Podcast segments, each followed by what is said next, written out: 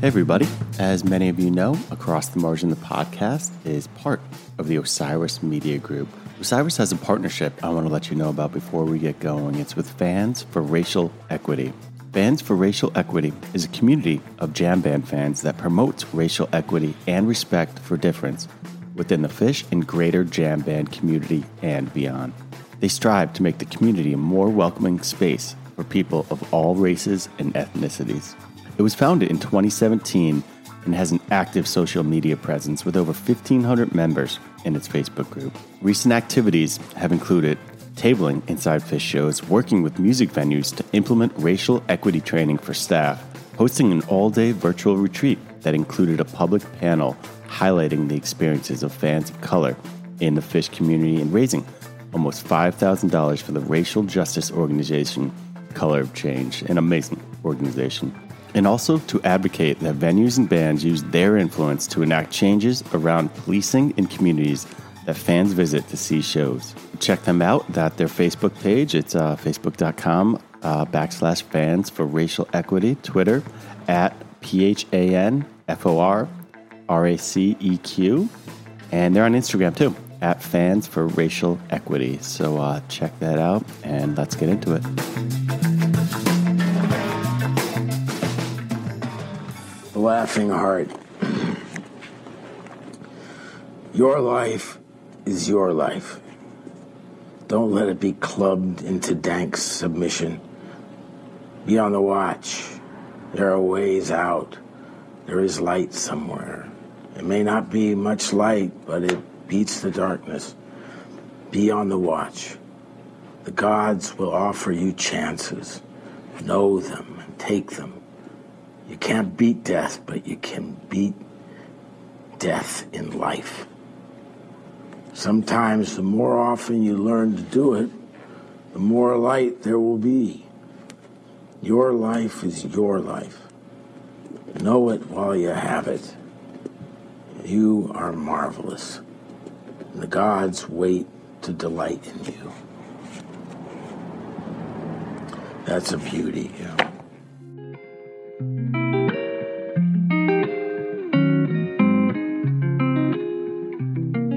Welcome to Across the Margin, the podcast. What you just heard was uh, a poem, The Laughing Heart. It was read by Tom Waits and it's by Charles Bukowski. Um, and I am Michael Shields. I am your host today.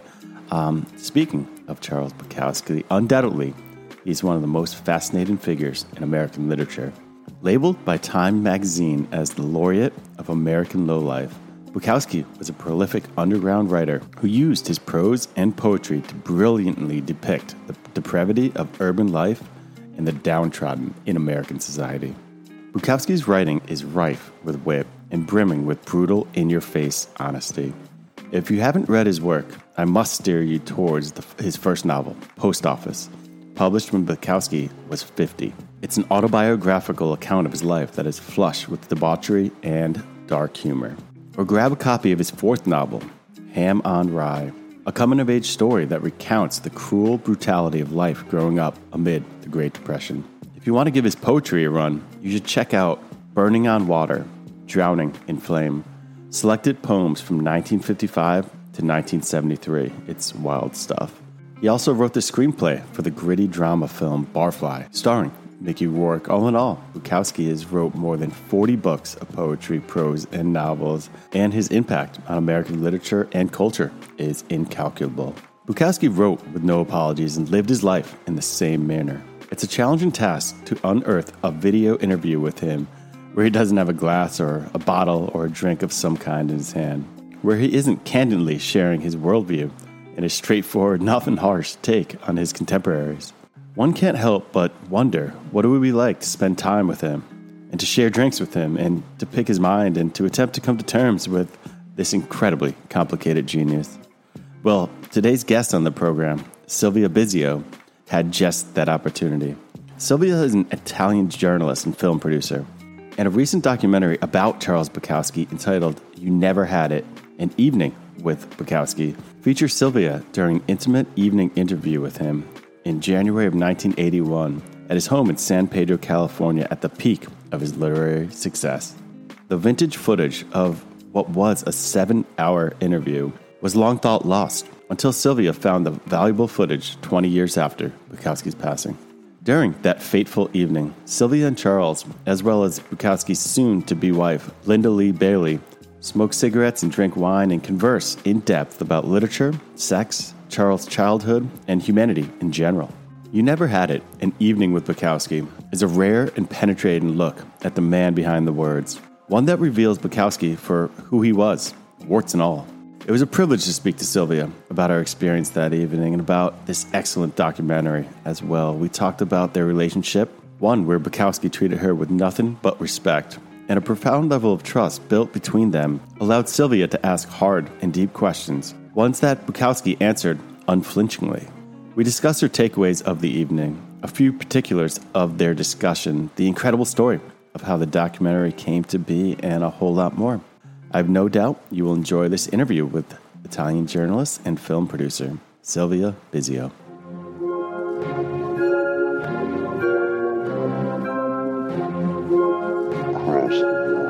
Cross, cross the line. Cross margin. Cross the margin.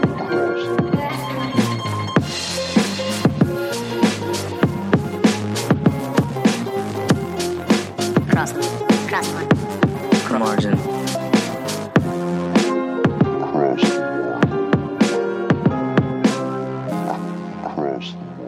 Podcast. But um, thank you so much for making the time. I appreciate you calling. No, that's okay. I appreciate the attention to my film, our film. it's well, it's really, it's really, really wonderful. I was, it was, it was wild being, um, you know, through that, through your doc to kind of spend the night with you and uh, Bukowski. That's that was really intense. It's wonderful work. Thank you. we were young. I was young. Yeah. that's what it is. I'm, um, I'm curious just to kind of start us out. What, um, y- you had spoken to him before, right? That this was not your first uh, interview or conversation with him. Is that correct? Oh yeah, yeah, yeah. We had spoken several times before. In fact, I just refound some of my old interviews and discovered that a big, big interview that I did with him for the Los Angeles Times, uh, a double-page spread, really big, it was dated uh, January 4, 1981. So that's why it refers, you know, as he told me on the newspaper interview. But I had met him uh, years before. We had been uh, in contact and communicating, and and uh, not just interviews. I would go to his house and spend time with him and Linda Lee. And I had a very, very good friend at the time who sadly passed a few years ago, Fernanda Pivano, to whom I dedicated the film, who was a journalist and a writer and the woman who translated the most of the Beat generation writers uh, in Italian. And she also knew Bukowski. And so when she would come to Los Angeles uh, and stay at my house, we would go and visit Hank. Uh, and it was so nice to see them together. You know, he was such a gentleman when she was around because she was an older lady and he was very respectful. So we had spent uh, many, many times and many, many uh, drinking beers kind of evenings together, all of us. Also, sometimes with other friends of his at the house.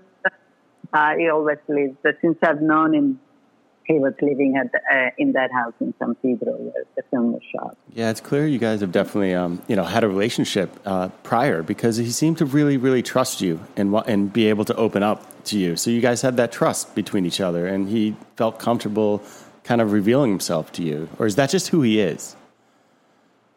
No, I feel we we did have a pretty special Yeah. relationship. I mean, he was he was a wonderful uh, man in many ways, you know, and that's what I'm hoping also that transpires from this interview. That people read his books and his poems and go to his poetry reading and used to.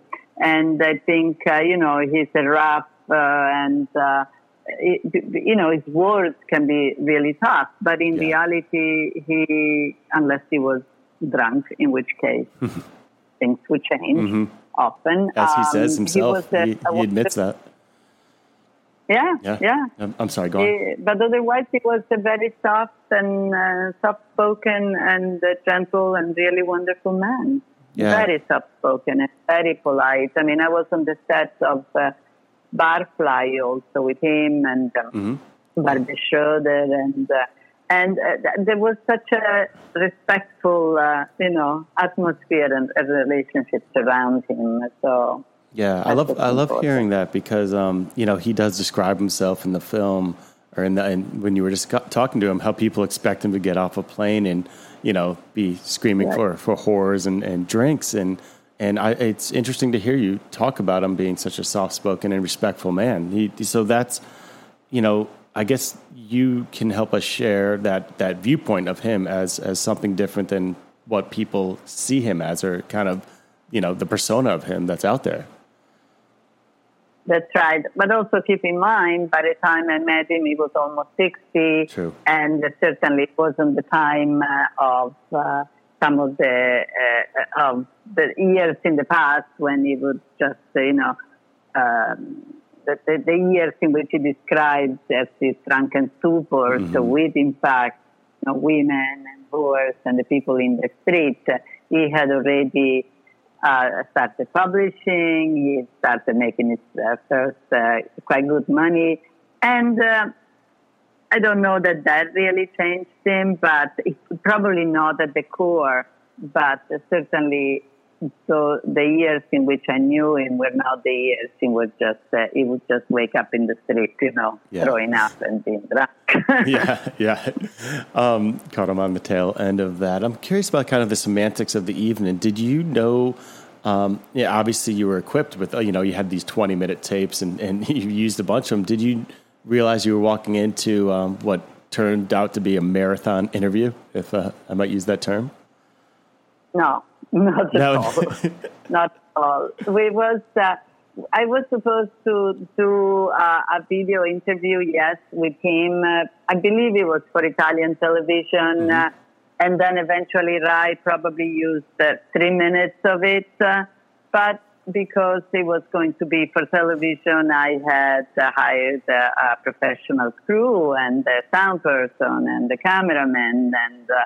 Uh, and there were, and we actually went back the next day to sh- to his house uh, to shoot uh, different angles of my questions, Oh, which wow. were never then we threw away because you know the sound was different, the loud was different, Yeah. and then it was just so nice that the relationships that, that we had and everything that we needed uh, came out.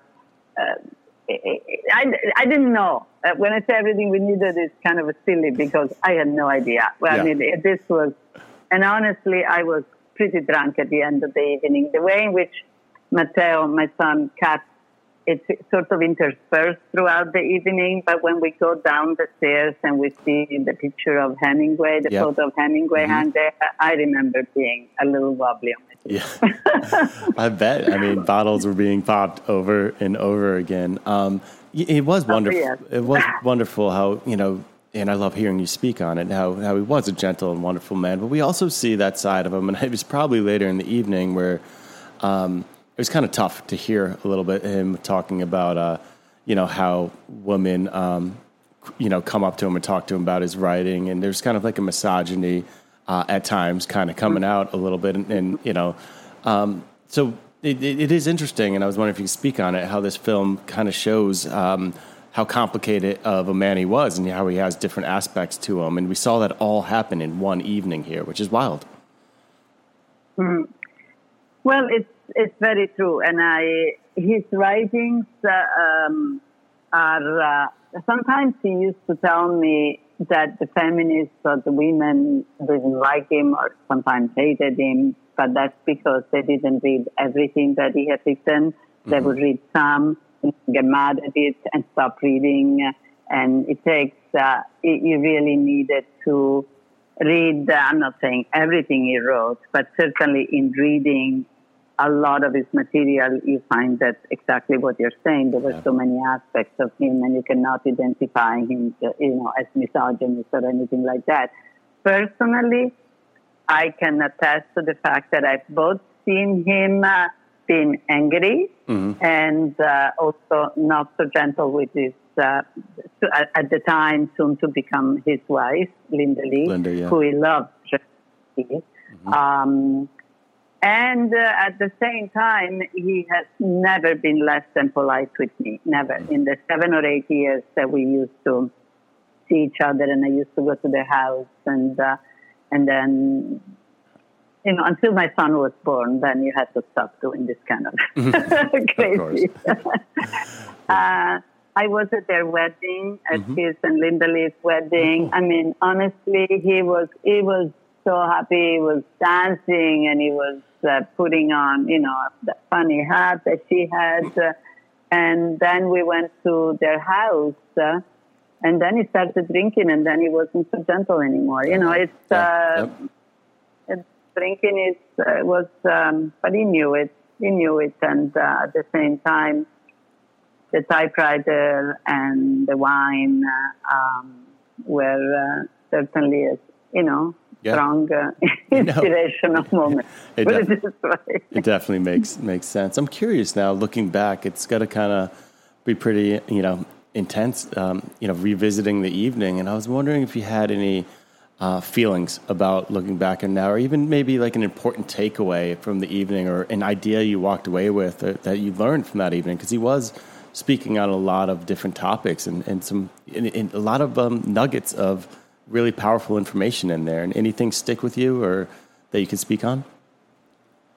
Well, at the time, not necessarily, because Yeah. I was also, uh, you know, quite different. but it, when I look at when I look at the material now, I, I realize a couple of things. One is how rare and special moments like that are with uh, people whose work you read and admire, and uh, and and to get to know the person so much is uh, it's very very special, and it adds so much.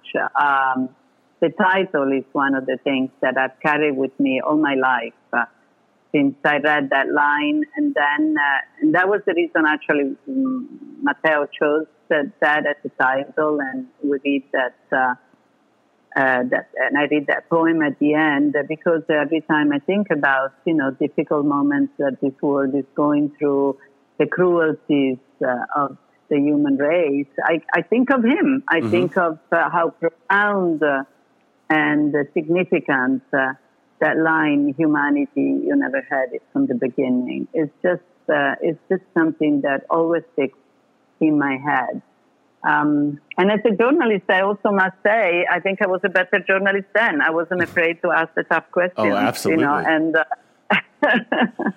you know then you become more you know more careful you have you know you yourself have more success you think of your readers and you think of you know your reputation and your place in in in, in the world of journalism and in hollywood now because i cover the hollywood industry which i didn't at the time Yep. yep. um, you know, then you think, oh, I can't, you know, then you stop asking some of the tough questions. And it's, uh, it's too bad because uh, uh, journalists uh, should ask the tough questions. I mean, Absolutely. Oriana Fallaci was, uh, you know, my goddess and my inspiration to become a journalist. And I felt that I should have been like her more. No, it, it's clear that you were um, you weren't shy in asking the questions that needed to be asked and, and prodding, and it was really really wonderful. I'm glad you just spoke on that too. That that last line um, and that uh, line from the poem and, and became the title of it, "Humanity." You uh, never had it from the beginning because it speaks to um, just kind of this bigger human nature thing. It, it's it's it's such an intimate film, but then you know it, it, it and it's about you know him and the relationship but then it's about bigger things and about humanity and and it, it just it made the whole film feel bigger which i thought was really really wonderful um what and this is kind of a loaded big question but like what what would you feel what would you like the viewer if there was an aim to this documentary what would you want the viewer to walk away with thoughts about either about charles or about the night or you know what what would be the takeaway here Well, I really hope, uh, um, and I think I'm just preaching to the choir because, especially when I'm in Italy, uh, my goodness, when the film came out uh, in at the Venice Film Festival, and it's still now going on television in Italy constantly, uh, young people are really, really, really in love with Bukowski. Uh, they, there is a newfound uh, uh, appreciation for his writing. So maybe more there, as it was years ago, than here. And I'm hoping that people uh, that kind of rediscover him and his writing and John Fante's writing and that Beat generation that gave us so much. Um, at least that was so influential to me in my growing up, you know, reading Kerouac, Ginsberg. Uh, and uh, sometimes, you know, I don't find those writers anymore. Yeah. Uh, they don't, you know, the, the writers that uh, bring you to another world, you know, Castaneda even, or, you know, I'm thinking about the formative years of my life. I'm hoping that people will rediscover. I think Bukowski is just as uh, uh, alive and how do you say actuale? Actual? No, not actual. Uh, um, in present uh, today and important today as as he was then. Yeah. Well, so we um, uh, that was that was well, very well said and beautiful too. Um, this, was this, this was your son that um, directed it? Is it Matteo? Yes, Matteo is my son, Right. and he's the one uh, who had the idea to do it because when we literally, I had literally lost and didn't think I had all the tapes that, that were in a box in my garage, in our garage. And this, since then, we also moved houses, so the boxes moved, and I thought they were in Rome, and they weren't in Rome. And mm-hmm. then one day we I said, you know, I, I told Matteo, I said, I, I bet those tapes are somewhere. So we literally took down every box in the garage and we found them and he had them digitized. And then he started the computer and started looking at them and looking at them and looking at them. And he said, oh, my mom, mom is ready. I think you have a chance here because he knew Bukowski. He had read Bukowski and he had never seen some of that stuff. So he had the idea and he spent a year going through all the tapes that we had, and so much of it was damaged and unusable. But uh, and then there were, of course, you know, there were there was a long conversation about sex. Oh my goodness! And he said, "Let's just," uh, you know, and I said, "No, you cannot use this because it was it was me talking about." you know, I said, "No, no, no, no, too much." That was going to be one of my final questions here. It was kind of like what was left on the cutting room floor, or any any conversations you had that. a lot of a lot of sex Yep. conversation. Yep, I bet you could you could tell he was steering that way on, on, on multiple occasions as well. Yeah, um, but it's really it's such a wonderful um, documentary. I, I, it's it's such a treat to kind of um, you know experience uh, is somewhat what you experienced that evening, and it's it's it is such an intimate piece of work, and it's it's it's really wonderful. And so I'm I'm. I'm, um, I'm thrilled to spread the word about it, and um, I'm also uh, honored to have the opportunity to talk to you about it. So thank you so much. Thank, thank you, thank you, Michael. It was lovely. That was wonderful. It was a great chance to talk to Sylvia uh, about her evening and uh, hear more about that backstory. Check out the doc; it's really, really great. Um, really, it allows you to spend the evening with them. It's it's, it's a lot of fun and, and fascinating. So to close, um, let's hear from the man himself. This is Charles Bukowski reading uh, a great, great poem of his called "Bluebird." Thanks for listening. There's a bluebird in my heart that wants to get out, but I'm too tough for him. I say, stay in there. I'm not going to let anybody see you. There's a bluebird in my heart that wants to get out, but I pour whiskey on him and inhale cigarette smoke and, and the whores and the bartenders and the grocery clerks never know that he's in there. There's a bluebird in my heart that wants to get out, but I'm too tough for him. I say, stay down. Do you want to mess me up? Do you want to screw up the works? Do you want to blow my book sales in Europe? There's a bluebird in my heart that wants to get out, but I'm too clever. I only let him out at night sometimes, when everybody's asleep. I say, I know that you're there, so don't be sad. Then I put him back, but he's singing a little in there. I haven't quite let him die, and we sleep together like that, with our secret pact, and it's nice enough to make a man weep. But I don't weep. Do you? Osiris. This podcast is in the loop, the Legion of Osiris podcasts. Osiris is creating a community that connects people like you with live experiences and podcasts about artists and topics you love. Get in the loop at osirispod.com.